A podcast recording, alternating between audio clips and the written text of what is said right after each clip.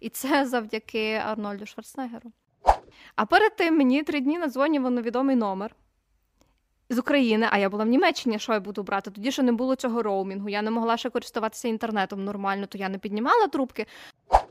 Якщо вам це було цікаво, то будь ласка, звертайтеся. Ми працюємо на всій аудиторії. Boring. Та це я. Ти так, снопка. я така, я дуже снопка.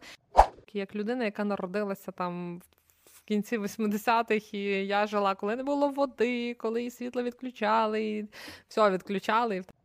20 шуб хочеш, маєш. Ну, типу, якщо ти лох, то ти лох, то купуй шуби в Сан-Франциско. Грудень. Макдональдс. В цьому акваріумі ніхера не зберігається. Так, відео є, це є. Зараз Діана буде. І можемо починати знову. І ми просто зараз гарно все зробимо гарно. Слухаєте подкаст Поясни за еко тут Лєра і Діана простими словами розповідають про екожиття або непростими буває і складними, і взагалі просто вмикайтесь. Е, Друга частина наших підсумків року. Yes. Якщо ви не слухали перше, то зараз ставте на паузу, поверніться, послухайте від січня до червня наш попередній епізод. А сьогодні ми стартуємо з липня і до кінця року. А цікавий факт, принаймні за моїм спостереженням, що станом на середину літа ми вже порядно звиклися з тим, що ми живемо в стані війни. Люди якось прилаштувалися і і тут, і взагалі по цілій країні, в Києві життя там відновилося та е, після звільнення е, області. Якось вже більше почало пробиватися навіть в екологічній сфері там світових новин, і наші якісь там почалися більш позитивні. Це мені прям дуже сподобалося. Якщо ми говоримо про. Про липень я почну з дуже позитивної новини. Класно розповіла про позитивні uh-huh. новини. Діанта. І е, станом на початок липня в результаті пожеж вогнем було знищено 345 гектар е, пшениці в Україні. Це район е, окупації і ведення активних бойових дій. Просто факт. Що тут обговорювати? Ми вже сто разів обговорювали це: знищення і пожежі в лісах, і ведення бойових дій, знищення степів, боліт, неважливо якої е, екосистеми, типу екосистеми, це все нищиться. Е, дуже дякуємо нашому ворогу, який е, все це активно робить. Так, і це проблема інша ще продовольчої безпеки, тому ну, що так. тут е, дуже багато проблем підсвітили якраз е, не тільки знищення урожаю, а також неможливість України експортувати цей урожай через угу. Росію, яка блокувала порти. Так само ми побачили проблему монополізації цієї сфери дуже сильно, тому що є кілька компаній, які контролюють. Є морський шлях, яким це все вивозиться, і щойно от компанія випадає або перекриваються основні протоки. Ми не маємо що вивозити. Відповідно, 80 плюс мільйонів людей в Африці, які так перебувають за межею бідності і голодують, відчувають ще сильніший голод. І це тільки щоб назвати це основне, що є на поверхні. Це дуже сильно це підсвітило. Ну і плюс те, що в нас відбувається. У нас е, так само є монополія великих агрохолдингів на це все. І щойно так само в агрохолдинга щось вибиває, значить, все, в нас немає поставок всередині країни. Що насправді найгірше, і це ми теж говорили про це під час копу. Що Україна має передусім думати спочатку про внутрішнє забезпечення і старатися диверсифікувати його, допомагаючи малому середньому фермерству, а вже потім думати про те, як транспортувати, але тут теж диверсифіковувати. Так, то є правда. З гарних локальних новин наших львівських. До речі, я так і не знайшла, чому це називається польські стандарти. Це прям польські стандарти. У Львові запровадять три польські стандарти догляду за деревами. Це є обрізка і догляд за деревами, охорона зелених насаджень під час будівельних робіт, коли беззаконно рубаються, що незручно девелоперу, якому треба ставити будинок там, де йому треба поставити, та інспекція і діагностика дерев. Тому що ми знаємо, типу, що є багато там дерев старих, не можна просто так втручатися в життя дерева, якому більше ніж 60 років, тому що дуже легко можна нанести шкоду тому дереву, і все це має взагалі відбуватися правильно. В нас, в принципі, це все вже дуже гарно і е, поступово впроваджувалося у Львові, та тому що в нас дуже класний департамент департамент е, екології, екології природних ресурсів і от введення садівни е, посади садівника у Львові, і все це якось так поступово. Я сподіваюся, що це мається на увазі вже просто якесь. Ем, як це паперове затвердження, та задокументоване, яке м, зробить ще краще нашим деревам, і все це якось урегулює, хоч якісь ініціативи Е, будуть врегульовані правильно, а не так, як деякі. Ну, знаєш, 56-55. Якраз хотіла сказати, а закон 56-55 з тобою не погодиться. Так, я ж кажу, хоч де, хоч якісь. Е, Окей, з поганих локальних новин е, у Маріуполі станом на липень краще не стає.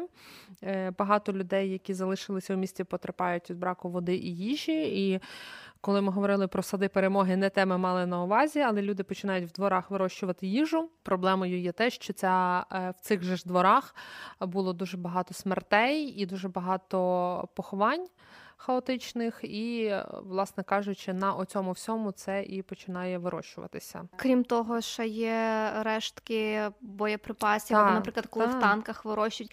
Це виглядає ну дуже епічно, якщо ми Мгм. дивимося на фото, навколо танку, висадена капуста і так далі. Але ми мусимо розуміти, що як не як важкі метали і е, порох туди потрапили, і це все вбирається в першу чергу рослинами. Тому як би це не було. Важливо вирощувати, але треба теж розуміти, що спочатку варто провести аналіз цих ґрунтів. І це теж те, що чим займаються зараз і громадські організації, аналізують, де ще можна вирощувати, а де вже не варто, і передати це в природно-заповідний фонд, тому що деякі землі настільки вже перенасичені цими важкими Мгм. металами, що ну там неможливо нічого вирощувати, і це дуже сумно. Також 28 липня був е, день виснаження ресурсів землі, Да. або як ми його більш звикли чути, over... День екологічного боргу День або екологічного World. Overshoot Day. Overshoot Day, yes. Thank you. Як ми всі розуміємо, все це сунеться все ближче і ближче до початку року. В принципі, ми говорили про цей день вже, мені здається, Мгм. колись. В контексті екологічного сліду, мені е, здається. там. Е, Тому, якщо Ресурси хочете щось більше, то е, пишіть.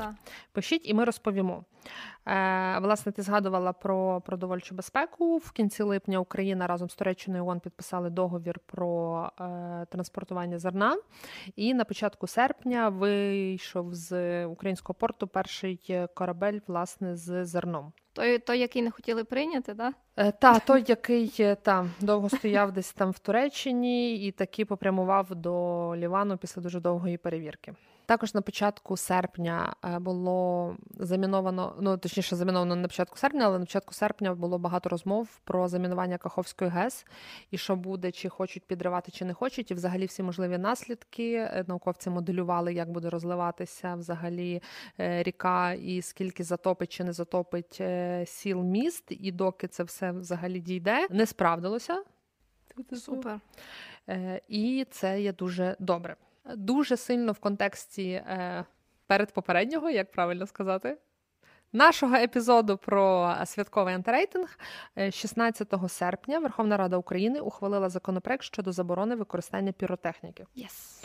Згідно із цим законопроектом, дозвіл на її використання в Україні мають лише рятувальники, ЗСУ і поліція. Подивимося.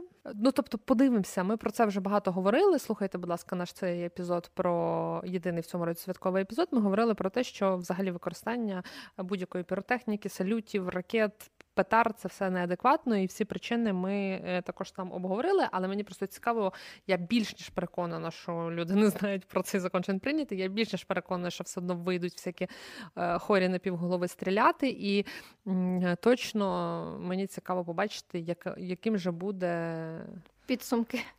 Та, чи, чи будуть е, та, до відповідальності притягувати чи ні. Також е, станом на кінець серпня фахівці зафіксували дві тисячі екологічних злочинів в Росії під час війни проти України. І очевидно, що це цифра без урахування злочинів, завданих на тимчасово окупованих територіях, бо там ми не можемо порахувати. І просто страшно уявити, коли ми нарешті ті території звільнимо, що ми там нарахуємо, що ми там побачимо. Це вже нам показали приклади інших деокупованих територій. На серпень був насправді дуже багатий на події для нас. А для нас ти хочеш згадувати події? Та. Я хочу здати поїздку, тому що ця поїздка насправді Окей. дуже багато дала нам потім матеріалів для наших наступних епізодів. Зокрема, я розширила наші горизонти в прямому і переносному сенсі, посилила наші м'язи в прямому і переносному сенсі, десь їх послабила. Це була наша поїздка в Німеччину, цей міжнародний обмін, де в нас теж є про це. Ми в епізодах про це згадуємо, але в нас є окремі два великі епізоди для наших патронів і патронок. Тут їм ми подякуємо. Е, за те, що ви продовжуєте нас підтримувати. І якщо ви хочете дізнатися більше про це, е, ви можете ставати теж нашими патронами і патронками, і таким чином допомагати нашому контенту, а також дізнаватися більше про е, закулісні речі і яким чином здобувалися ці знання, які ви отримуєте зараз у наших епізодах. А також що трапилося у серпні, чому я сама була дуже сильно здивована. Я думаю, ви бачили цю штуку вже вже другий епізод підряд. І я вам розкажу, що це таке. А розкажи, Діано, а що це таке стоїть на столі? Я сама в шоці була насправді. Чекай, нас люди слухають Добре. оцю штуку, оцю е, штуку. В, на столі, уявіть собі, стоїть така скляна штука, на ній написано сміливі. Нагородження молоді 22 по Діана, екологія завжди на часі. Е, що це таке? Це цього року е, управління молоді Львівської міської ради та міський голова Андрій Садовий нагороджували до Дня молоді активістів, активісток у різних сферах, і мене вибрали в сфері захисту довкілля. І дізналася я про це випадково. Тому що мені скинули посилання на інформацію з церемонії нагородження, де моє було ім'я і прізвище. А перед тим мені три дні надзвонював невідомий номер з України, а я була в Німеччині, що я буду брати? Тоді ще не було цього роумінгу. Я не могла ще користуватися інтернетом нормально, то я не піднімала трубки. А виявляється, це мені дзвонили з управління молодіжної політики, щоб взяти від мене е, цитату та інтерв'ю і сказати, що мене нагороджують. Так от, е, я не знаю, як так трапилося. Я не знаю, як так вийшло, але я поряд з Віталіком Гордієнком, з Пластом, з Вовою Андрієвим. Коротше, з усіма відомими суперлюдьми, і ще якась Діана Попфалуш. Насправді це було дуже для мене дуже неочікувано, дуже дивно, дуже приємно. Звісно, що нарешті ти вже применшила відомі люди. і Тут я Попфалуш Діана. Ну насправді так. Треба себе. Ну коротше, мені дали оце от нагороду, мені ще дали грамоту. І ще мені книжку дали Любомира Гузара Прошу про дуже. лідерство. Клас. Так, ну книжка класна, певно, я ще її не читала, але я так подивилася, ніби виглядає серйозно і солідно. Грамота в мене теж вдома, і от е, ця статуетка є. Так ви її в рамці й дали. А, на стіні висить? Ні, не висить. Він нічого на стіні не висить. Тобто, е, я, ну, і в мене є думки, чому мене нагородили, але не будемо вдаватися в деталі. Але було приємно отримати цю нагороду навіть опісля. І було приємно, що звучить все-таки як не як екологічна тема на різних навіть таких нагородженнях, навіть якщо мене там не було. Але це вже ну не мої проблеми. Так що так, от тому можете не ну, але не ти би була, якби ти була фізично у Львові? Ні, я би була, якби я була фізично у Львові. Та навіть якби я не була, якби я знала, що якби мені написали. А на Ти би скасувала поїздку в Німеччину? Ні, я б не сказала. Я тебе прошу, ні. Просто це було дуже дивно, тому що це насправді доволі така специфічна комунікація, бо мені написали в інсті. Якби мені написали на пошту, я реально відповідаю людям на пошту. Boring. Та це я. Ти так, снопка. я така, я дуже снопка. Якби мені написали на пошту, або як мінімум Фейсбук, я би певно відповіла, я би знала про це. Але це просто було дуже дуже дивно. З сьогоднішнього дня ми залишатимемо в описі до епізодів пошту Діани Попалуш, якби ви хотіли офіційний запит до неї, якийсь надіслати. Я тобі скажу, я інколи відповідаю на пошту швидше, ніж на месенджери. То то називається профдеформація. Профдеформація, так. Добре. Ну і це насправді такий е, доволі цікавий серпень у нас був, тому що були поїздки, була ця неочікувана нагорода, і було трошки можливість відключитися е, від.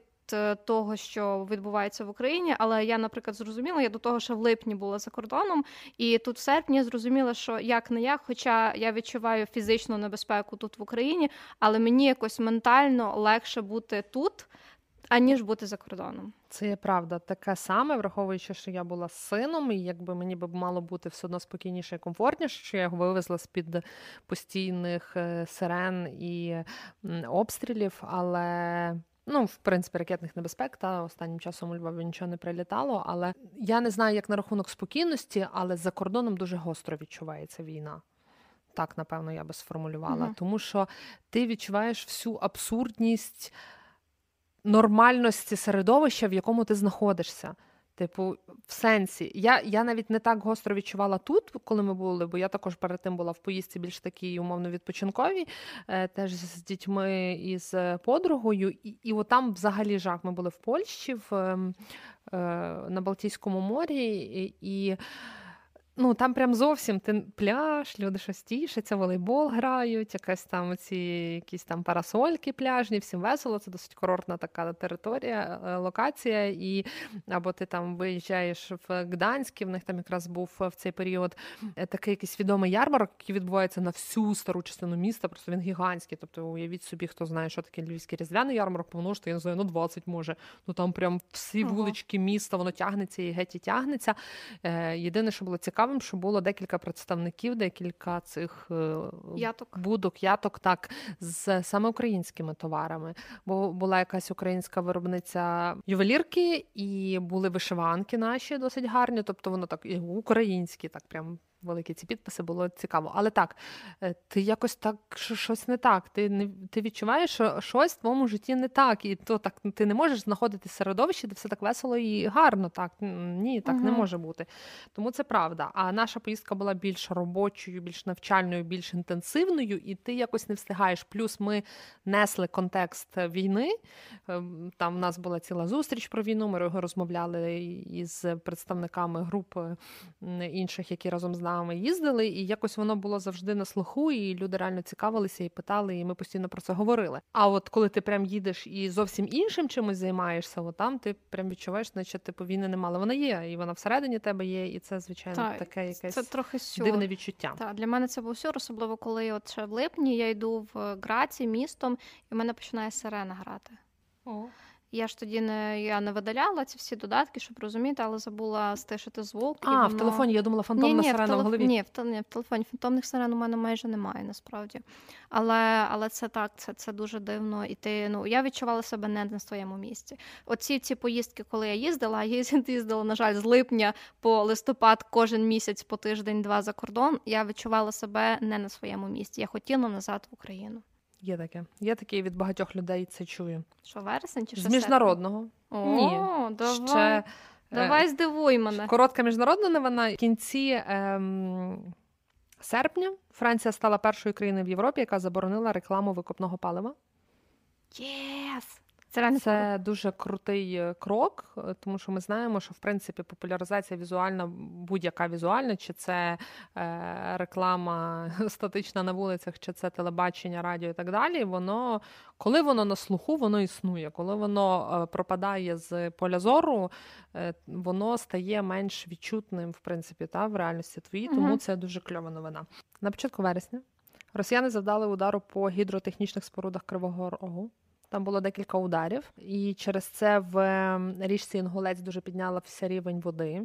Потім та вода стала то рожевою, то червоною, то якоюсь ледь не фіолетовою. Там науковці пояснювали, якою була причина цього всього, але насправді це теж та сама історія, що і з Каховської ГЕС. Типу, це все дуже небезпечно, оскільки це і підтоплення, і е, різке погіршення стану води питної, і вплив на ґрунти. І тому подібне, все, що ми вже багато разів повторювали, але як факт.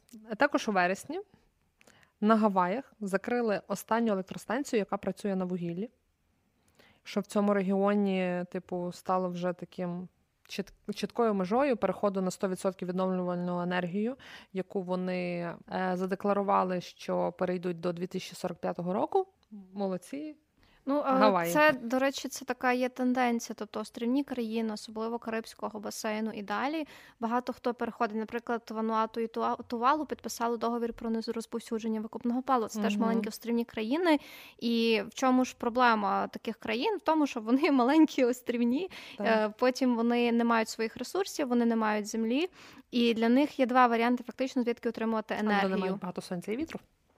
От, це перший варіант, і другий варіант це атомка. Uh-huh. Те, що Японія робить. Uh-huh. Але це дуже добре, що вони свого часу зробили вибір на користь відновлюваної енергетики. Зокрема, цьому посприяла Фукусіма. На жаль, посприяла Фукусіма. І дуже добре. І це якраз саме ці країни острівні вони показують хороший приклад з негативного. Це перші країни, якраз які будуть яких буде підтоплювати, і вже є перші кліматичні uh-huh. мігранти і мігрантки з країн Полінезії і Мікронезії, які переселяються на острів Фіджі. І якщо все буде рухатися так, як зараз є, тобто, якщо ми не будемо змінювати наші підходи, не відмовлятися від викопного, то до 2050 року 200 тисяч осіб стане кліматичними мігрантами і мігрантками. Mm-hmm. Тобто це страшні цифри, і якраз переважно з таких острівних країн. Тому вони і показують приклад. Це, до речі, дуже добре, тому що їм не можна буде упрікнути це. Mm-hmm. Вони, типа, тому що вони перші, які говорять, народ на нас це впливає, але вони і перші, які показують, дивіться, але ми змінюємо це все, і це дуже класно. Так.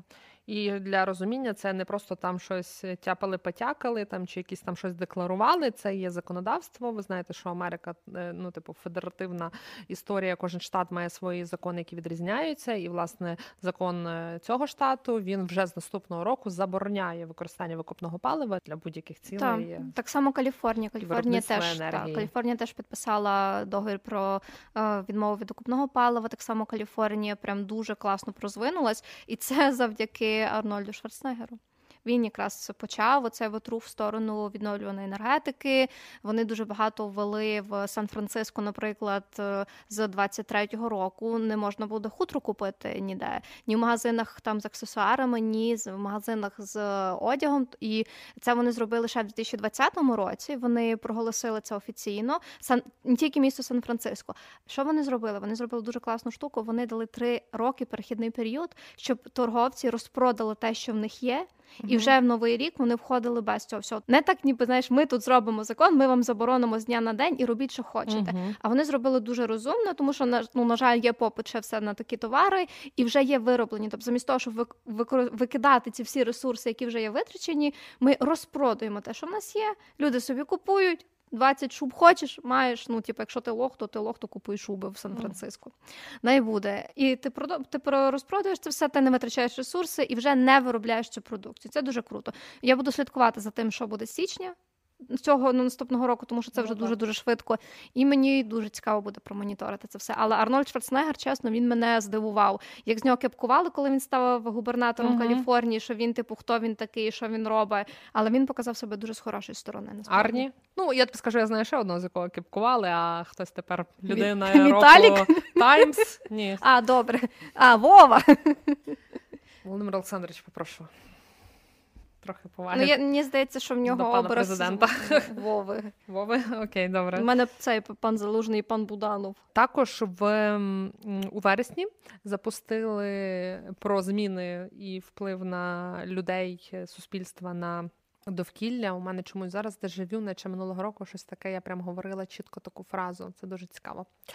Запустила е, не можу так сказати, активістка, напевно, я не знаю, Христина Жук, петицію про ліцензування джипінгу в горах в Карпатах. Важлива петиція, якщо ви любите Карпати і буваєте там, не на джипах, а ногами, ходите в походи, е, то ви бачили ці е, роздерті неконтрольовані дороги, буквально вже по горах, і по яких ти не можеш пересуватися, якщо ти піший турист-туристка. Е, коли починається дощ, це все болото, в цьому все грузне. Я це ж ми навіть не дійшли до впливу на самі гори, а тільки для якби людей і та середовища і перебування в горах, е, які мають по суті своєю бути незайманою природою, де ти йдеш і відключаєшся від всього, і ти постійно то то джипи, то ці квадроцикли, то ще щось. Е, дуже важлива петиція, яка досить швидко набрала потрібну кількість голосів, але я не знаю, чи президент вже на неї відреагував. Ні, реакції не, не було. було і петиція загалом доволі теж добра, але. Скажу дві речі. Перше, те, що я закликаю тих, е, хто ще не знає про проблем джипінгу, перейти за посиланням у описі і подивитися відео від української природоохоронної групи. В них є серія Похорона природи. Е, два там відео поки що, і одне з відео якраз про джепінг. Дуже класно все його розповідає.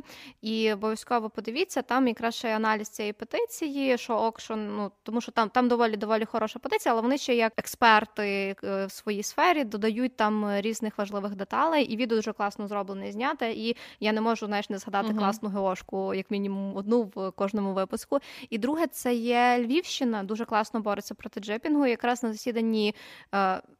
Обласної ради. Там було от, е, не десь 2-3 тижні тому, тобто десь таких 11-12 числах теж було засідання про урегулювання джипінгу, тому що ми ми не говоримо про повну відмову, але має бути регульовано. І це дуже важливо, тому що теж як відео Єгор говорив, не всі джипери дебіли відбиті, є mm-hmm. нормальні, адекватні, але треба допомогти це врегулювати, так. щоб воно не було так неконтрольовано. Або, наприклад, коли по шипоті піднімалися на мотокросому, це ж взагалі неадекватно. І ти дивишся на це, думаєш народ, типу, що що, куди, як. Але та це треба регулювати. Ну так, ну і петиція не про заборону, петиція якраз про ліцензування.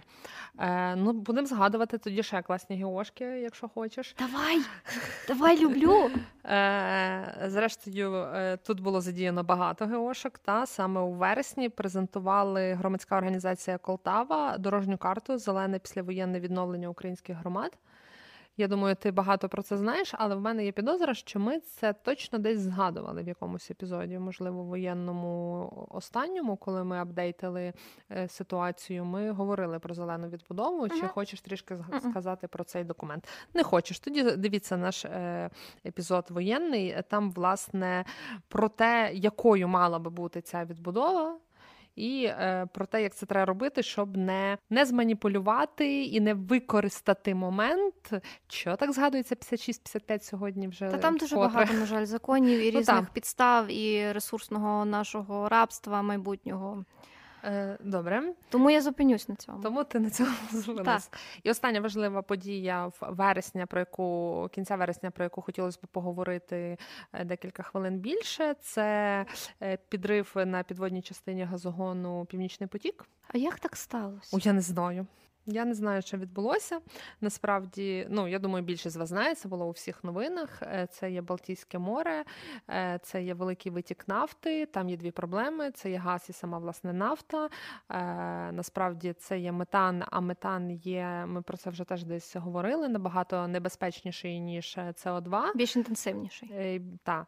Е, і по своїй дії на довкілля, чому ми завжди говоримо, що викидати залишки їжі на сміттєзвалище не ок, нічого там не перегниє, а навпаки, в таких умовах, в яких в нас зараз знаходиться сміттєзвалище, якраз цей метан і утворюється.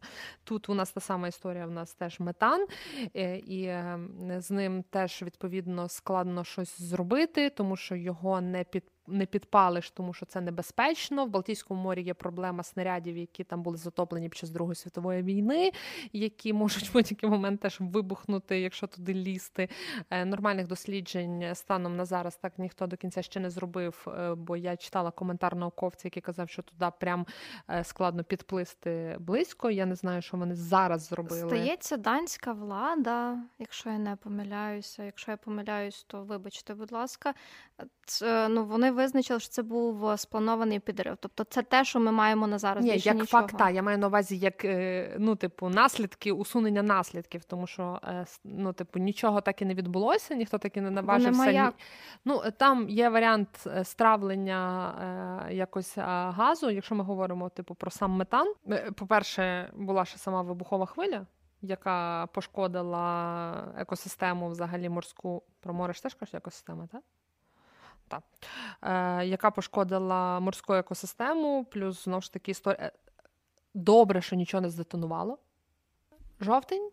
Давай. Поки що щось далі з хорошим ніяк. В жовтні ми пережили першу масовану атаку на нашу енергетичну інфраструктуру, таку прям конкретну, і е, пошкодили дуже велику частину. Тепер то ми вже знаємо, що скільки пошкодили, але на той момент це було великим таким е, шоком. Хоча, як завжди, знаєте, всі готувалися, але ніхто не був готовий. І мені було дуже так ну смішно, це звучить якось по-дурному, але ну насправді, чесно кажучи, це так і було. Коли ти читала новини про те, що ну цілий рік я оцей от весь recap року, і ти читаєш, коли кажуть там в. Е, липні, серпні вже що можливі атаки на енергосистему, давайте готуватися, що треба зробити. І для нас їх це було так come on, і то 10-го почалося. Хто що, які має повербанки, які треба Зв'язку немає, нічого немає, ти нічого не знаєш. зв'язок. Так, ми не знали про відбій тривоги. Я ходила в машини, просто сиділа, ловила радіо і слухала по радіо. І... А це єдине українське радіо, яке говорить про всі регіони. Я послухала про всі на світі регіони, до Львова так і не дійшло. І... Але я почула, що в Тернополі відбій, ну думаю, ну геть в Тернополі відбій, то певно вже і в нас відбій. Бо знаєте, е, поняття люди ходять ні про що, бо наші люди і в час тривог ходять. Е, але це був такий, звичайно, день е, в наших реаліях переломний, та тому що тепер ми вже знов ж таки звикли вже за цих три місяці. Три місяці Мгм. вже та вже майже три місяці. Ми вже якось звикли до цієї ситуації, і ем, але досі, типу, це тепер основна, умовно кажучи, тактика окупантів лупити по нашій енергетичній системі, і е, вони не розуміють тільки одного: що перше, вони нічого цим не доб'ються, а друге, це те, що. Ем, ми встигаємо адаптовуватись швидше, ніж вони щось роблять. Ну, тобто, ну серйозно, я я розумію, е, знову ж таки, в жодному разі, в першу чергу, не применшуємо. Є регіони, які дуже сильно складно. Ми про це не забуваємо. Є люди, які сидять по N десятки годин без світла. У нас це все більш-менш по графіку регульовано. У нас теж виключають і що правильно, типу, врегульовувати систему треба за рахунок всієї країни. Нема на то ради. Але плюс-мінус зазвичай це все по графіку. Там ну вчора на годину довше ми сиділи, але сталася якась аварія під час повернення підключення. Нас сталася якась аварія, ми ще зайву годину сиділи і вирішували цю проблему.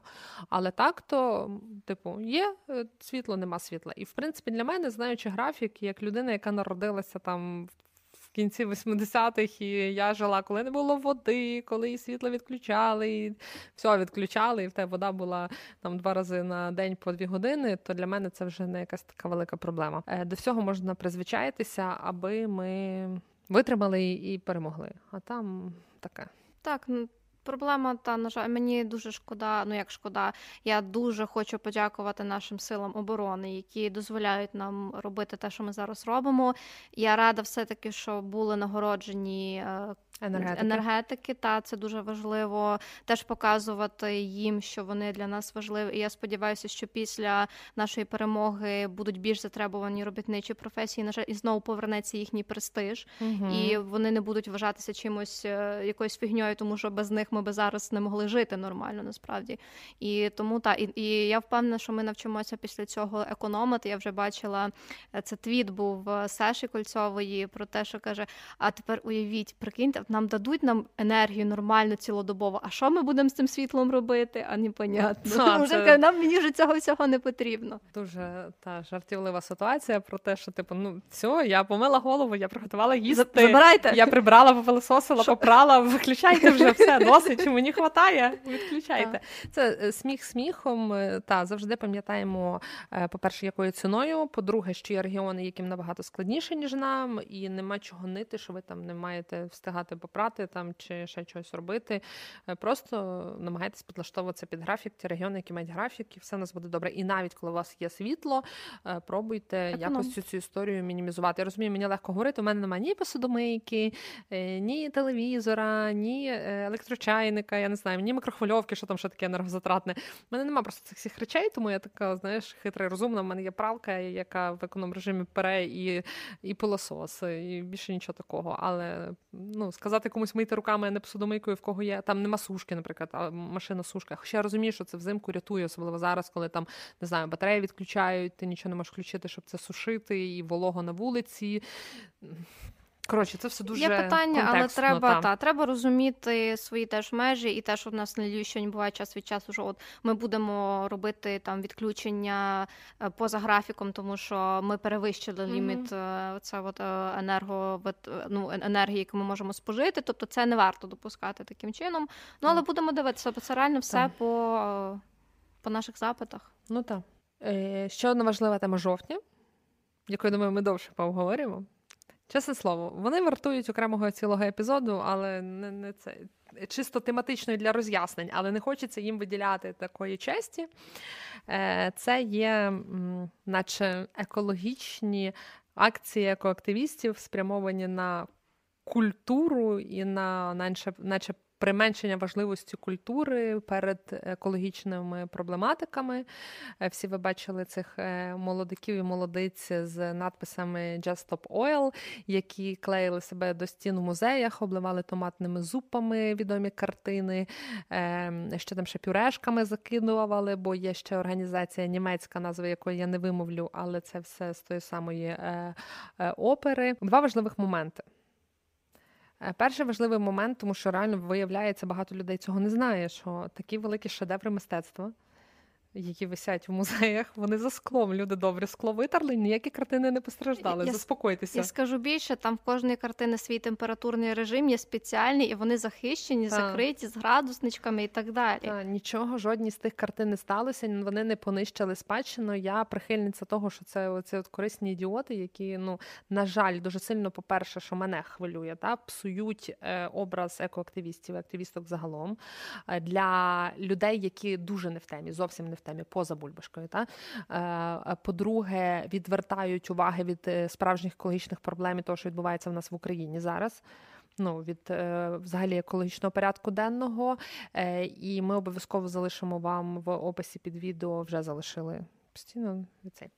Е, і е, в описі під відео є посилання на дуже гарне відео від культур тригеру, який розповідає. Давай, добре, культур тригер, давай за, за, залінкуємо. Добре. А потім культур тригер десь нас залінкуємо. Може раптом в описі до цього епізоду буде відео від культур тригера, який пояснює разом з останнім капіталістом е, трішки контексту взагалі існування цих молодих організацій, які виникли у лютому несподівано, як так сталося. Е, І ну, якщо говорити про Just Stop Oil, то вони виникли якраз у лютому, і перша їхня акція була на початку березня. Нічого нічого не натякаю, просто якось так може у вас з чимось асоціюються ці дати і місяці. Навіть не знаю. Е, Які вони е, основний наратив, який вони поширюють, це зупинення розробок на території Великобританії нових родовищ нафти і газу, що начебто добре. Але є питання. Але є питання, тому що е, у мене, до речі, от єдине можливо питання, яке є стосовно цього відео е, культур тригера, це те, що і не тільки вони про це говорять, що от це підсаджує на російську голку е, нафти і газу цю країну. Це спеціально, щоб вони були залежні ті країни далі від е, російського, але якось уникаючи взагалі тематики е, Відмови від відновлювальної енергетики, Так. відмови від викопного палива як такого. Так.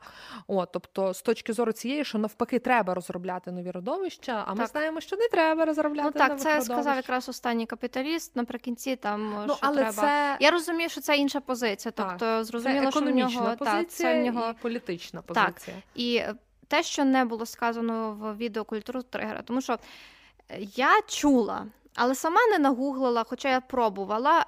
Прямі докази російського фінансування. Мгм. Прямих доказів немає, є тільки можливі здогадки.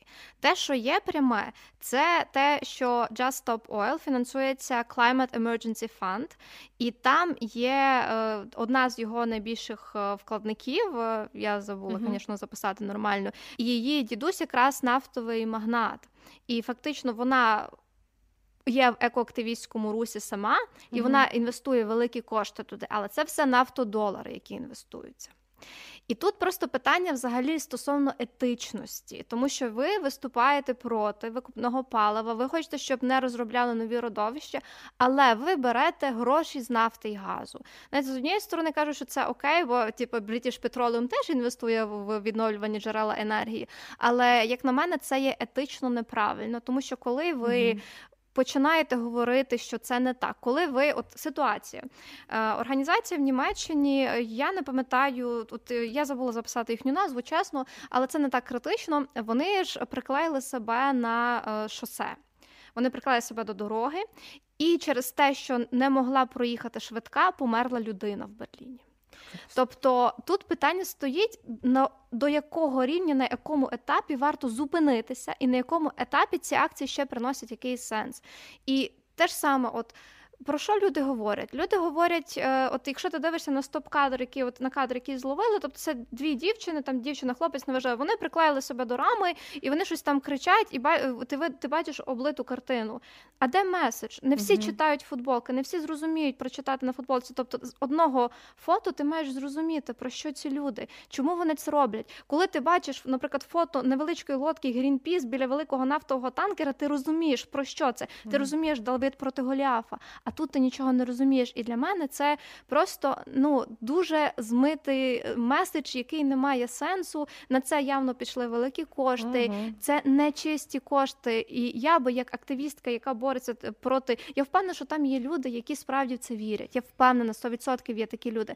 Але якщо вже ти хочеш, щоб в тебе вірили, щоб за тобою йшли, будь ласка. Тоді теж розумієш, звідки ти ці кошти береш, які ти меседжі робиш і що ти робиш. Тому що як не як у нас є різні типи активізму. Про це ми можемо там окреме відео зробити. Важливі ті люди, які кричать, вони теж важливі. І Грінпіс був свого часу теж важливий. І ці всі протести були важливі, тому що вони тобто це те, що приносить на першу шпальту питання. Це не це не ті е, кулуарні роботи, які ти робиш Верховною Радою в комітетах, тому що про це не будуть писати на перших так. шпальтах. Але це якраз ті важливі підвалини, які допомагають потім тобі просунути цей закон або цю правку. І це теж дуже важливо, але це має бути зроблено добре. А це не зроблено добре. І тут дуже багато питань, тому е, ці рухи, от я особисто їх не підтримую і не буду їх підтримувати, тому що я не бачу тут ні хорошого вихлопу, ні правильного меседжу, ні етичного фінансування. Листопад.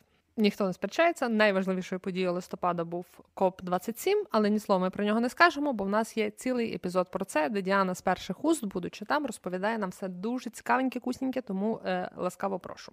Цього ж місяця населення планети перетнуло позначку 8 мільярдів. Це багато. Самі ми розуміємо, що це все спричинює. Не будемо зупинятись, просто факт. Знайте це. Е, ми знову пережили багато обстрілів, і вже станом на кінець листопада Росія ракетними ударами пошкодила майже всі ТСГС в Україні існуючі. І наслідки цього всього ми також знаємо. Грудень. Макдональдс. Go. Yes. Нарешті я, я вже тобі я, я трималася. Я трималася довго. Е, Дуже завірусилося українським Ютубом точно, і Твіттером трошки, і телеграмом, фото, і телеграмом, фото багаторазовий тар в Макдональдсі. І всі дуже тішились цьому, але не Діана. Рубрика Макдональдс Гейт. Давно не було цієї рубрики. Е, поясню, чому. Е, по-перше, почнемо з того, що Макдональдс, як сама компанія, не є етичною, екологічною у будь-якому випадку, і всі їхні заходи з екологізації спрямовані тільки на те, що відбувається. У їхньому ресторані на пакування і на відходи їхніх ресторанів, які становлять тільки 5% усіх відходів і викидів, які спричиняє Макдональдс. Тобто, це перша причина. Друга причина це є взагалі підхід їхній, тобто такий доволі капіталістичний і я я би так сказала, ну вони стараються зробити це максимально швидко, максимально багато, і це не приносить їжі, яка тобі фактично не приносить ніякої користі.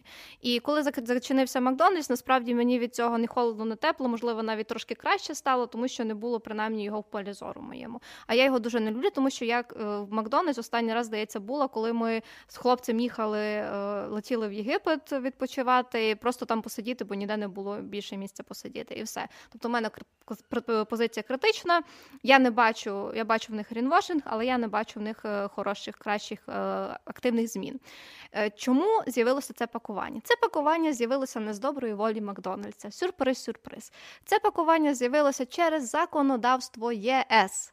От так от. Чому? Це пакування з'явилося, тому що в ЄС є директива про пакування з 1994 року ще. Тобто я ще не була народжена, а в них вже була директива про пакування. Це дуже круто, яка до нещодавно, фактично до цього року, вона визначала тільки відсоток переробки, який має бути пакування. Цього року відбувся ще один перегляд. Попередній перегляд перегляд був у 2018 році, і цього року, нарешті, Європейська комісія додає відсотки реюзу пакування. І всі компанії, які працюють на території Європейського союзу, які є виробниками цього пакування, зобов'язані це робити. Тобто, це не є добра воля Макдональдса, це не є їхня класна акція, це є потреба, яка виникає згідно з законом. Ці відсотки ще не були затверджені. Станом на 30 листопада я дивилася, Єврокомісія вже другий раз переглядала. В першій пропозиції було 30% реюзу, в другій пропозиції вже тільки 15% реюзу, тобто вони зараз в діалозі з компаніями. Але Ця акція була тільки в кількох ресторанах Німеччини і Франції, щоб подивитися, і це пакування можна було тільки взяти на місці поїсти або в Макдрайві, і це є заставне або депозитне пакування. Тобто за це пакування ви платите гроші поряд з тим, що ви купуєте основну страву, ви повертаєте його і отримаєте депозит назад. Це є хороша система.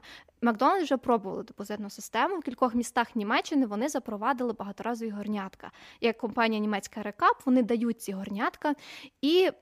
Звітів я не знайшла. У 2020 році ця кампанія була запущена. Що сталося? Підсумки підбиті не були. Я двома мовами шукала, можливо, іспанською, бо щось знайшла, не знаю, німецькою і англійською. Я нічого не знайшла, на жаль. Тільки вони такі класні. Ми це запустили, ми це потестили, все до побачення. З хорошого Макдональдс там можна брати в свою тару горнятку. В них є така е, свою тару каву, в них є така можливість, але це дуже мізерний відсоток. Вони це ніяк не адвокатують. Але в Європі вони це адвокатують, тому що їм потрібно скорочувати відходи, їм потрібно реюз. Бо зобов'язані. Бо зобов'язані. Тобто, коли ви бачите, теж коли великі компанії таке роблять, це не є, тому що вони такі класні екологічні. Ну давай вже не в загальні, може хтось там класний екологічний. Ні, я і класні екolo- Добре, коли Макдональдс запроваджує свою тару, це тому, що їх законодавчо зобов'язує ЄС. Якщо вони не будуть виконувати ці вимоги, в них будуть великі штрафи, включно аж до того, що їх просто витурять з ринку. І саме тому Макдональдс робить ці кроки. І я. Категорично в плані Макдональдс не тому, що просто мені щось не подобається, а я вам от навела купу аргументів. Давайте, якщо ви не не згідні зі мною, давайте йдемо в коментарі, буде в нас батл. Якщо ви з це, якщо ви підтримуєте Макдональдс, Я вам не рекомендую. Ну, я, я хотіла, от, от я шукала, от я шукала хороші Невже речі. нарешті? Невже нарешті Макдональдс почав якісні ініціативи. Ну я пробую, ну чесно, от, ні. ні. ну ні, ну просто Добре, все, скільки би все, я не добре, рилась. Добре, добре. Ми тобі вір... вірте, не, не йдіть. Я мала би сказати, йдіть батлувати, нам потрібні ваші коментарі. Пишіть краще щось хороше, не сперечайтесь з нами про Та, та ви, Макдональдс. ні, ви можете. Знаєте, це, це типу як цей чувак, знаєте, оцей мем, коротше, е, сидить чувак, е, біля нього пустий стілець, і там е, білий плакат і написано, типу, там Макдональдс хіровий, переконай мене, і я А, така буду. І знаєш, Діану ми туди під Е, це. ну, та, на, насправді так. Все має бути підтверджено чимось. Добре, в нас лишився грудень. Він ще не завершився, тому я пропоную дві короткі новини. Е, По-перше, тому що я би реально хотіла, ми тяжкий рік, ми вже згадували, і кінець року особливо, особливо по стану здоров'я, і ми ніяк не можемо зібратися з Діаною і запланувати наш наступний період. Зазвичай в нас вже до кінця зими все сплановано, але е, кожна з цих новин е, може стати частиною окремого епізоду, я сподіваюся, стане, але першою гучною новиною на весь світ, е, про яку я хочу згадати, яка відбулася в грудні, це те, що в Берліні луснув найбільший у світі 16-метровий акваріум в готелі Редісон Блу, щось там кудись там. Е, і вода затопила готель і прилеглі вулиці. Усі 1500 екзотичних риб загинули, і навіть постраждало двоє людей. І що? Більше 100 рятувальників на це все направили. І що і нічого не зміниться, далі кругом будуть оці от. Я чесно кажучи, я навіть не знала про існування цього е, басейну. Ну то блін, бо то басейн акваріуму. Екзотичні риби на то і екзотичні, не там вони мають бути. Щоб якщо вони вже екзотичні, це означає, вони вже не на своєму місці. Або якщо ти робиш таку штуку, то давай тоді запрошуй науковців, давай тоді дослідників запрошуй, давай туди якийсь досвід. Мене просто А давай такі- інші способи дизайну використовувати. Було би дуже круто. Я просто мала такі дискусії про океанаріум львівський. Мені писали люди, що це ж варто, ну це ж зберігаються види. Кажу, в цьому океанаріумі ніхера не зберігається. Туди допускають науковці, туди університети запрошують на От, практику. оце і є темою окремого епізоду. Е, запишемо собі в план. Завершимо перемогою. Ну, Давай нехай. я ще одне скажу. Давай ну, я скажи, ще одне щось скажу. погане. Так, ще, ще та ні, ще ду- дуже цікаву, дуже цікаву інформацію. Я думаю, що ми про це ще поговоримо про екологічний слід. Мгм. І цього року закенселили Тейлор Свіфт, тому що вона очолила топ рейтинг тих, хто використовує приватні джети для пересування, приватні літаки.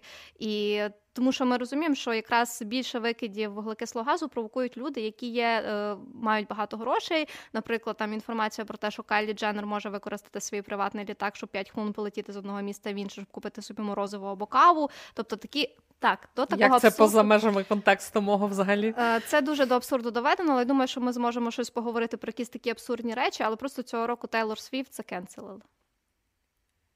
Якщо вам це було цікаво, то будь ласка, звертайтеся. Ми працюємо на всій аудиторії. Е, зараз знаємо, зрада чи перемога. Український екостартап Relief Paper А, так, ви виграли багато грошей. е, отримав та стали переможцями е, EIS, EIC Accelerator і від Єврокомісії і отримали 2,5 мільйони євро на побудову своєї власної фабрики. Ну, в мене тут особиста штука. Пан Фречко не додає мене в друзі на Фейсбуці, але та, але то таке. Ні, це дуже класний стартап. е, Валентин, здається, та він. Я не пам'ятаю вже. Молоде, він молодець, він дуже крутий, він Закарпаття. Це взагалі додає йому плюс пункти. Скільки особистого в цьому стартапі для Діани? І це дуже добре, тому що ну це використовується листя як основний основна сировина для для виготовлення паперу. Це дуже добре, тому що ми перевикористовуємо ресурси. Листя в парках, на жаль, і далі буде збиратися у багатьох містах, тому краще воно піде туди на переробку, аніж воно буде е, спалюватися або ще гірше. Ну як ще гірше, гірше не буває, або спалюватися, або захоронюватися. Це погано. А я думала, що ми іншою новиною закінчимо. Якою? Про Данію. Про Данію. Ну, про Гарлем. Там, там заборонили рекламу м'яса публічно. А, ну давай. Ні, з 2024 2024 року е, заборонено буде м'ясним компаніям публічно купувати собі бігборди Сітілайти. Чудово новина. Це дуже прикольно. І ще Данія, до речі, наряду з Францією заборонила рекламу викопного палива теж. Вони дуже класні, мені дуже подобається. Отакі от позитивні новини. Я закінчу не дуже позитивно, оскільки Діана цього разу молодець, вона вже всередині епізоду і подякувала нашим патронам і патронкам. Ще раз дякую я. Е, і так само нагадала, завдяки кому ми зараз можемо сидіти тут, е, в записувати ці епізоди, і взагалі завдяки кому ми живемо, святкуємо. Хто має настрій і бажання святкувати цей період, е, це теж не є зле. Усім нашим силам оборони і навіть закликала підписатися на наші канали існування, як соцмережі, так і подкаст-платформи, і YouTube. Залежно де ви там, то лайк, шер, донейт, дзвіночок. Е, Пишіть нам якісь сердечка ставте. Давайте взаємодіяти якось. Я серце мене болить. От кожен раз, коли ви не ставите лайк або сердечко, знаєте, що я зажу, мене болить серденько. А я знаю, що воно посередині, тому я правильно все тримаю. Але закінчу я тоді підсумовуючи 2022 рік, і буде невесело. Тому що науковці назвали 2022 рік вбивчий не тільки війною в Україні. Цього року е, середня температура планети підвищилася на 1,15 градусів по Цельсію порівняно з 1850-900 роками. Рівень моря підвищився на 5 міліметрів е, у період з січня 21 по серпень 22, а це лише е, півтори роки. І рекордна концентрація парникових газів вуглекислого газу, метану та закису азоту була зафіксована на планеті Земля. Та й таке.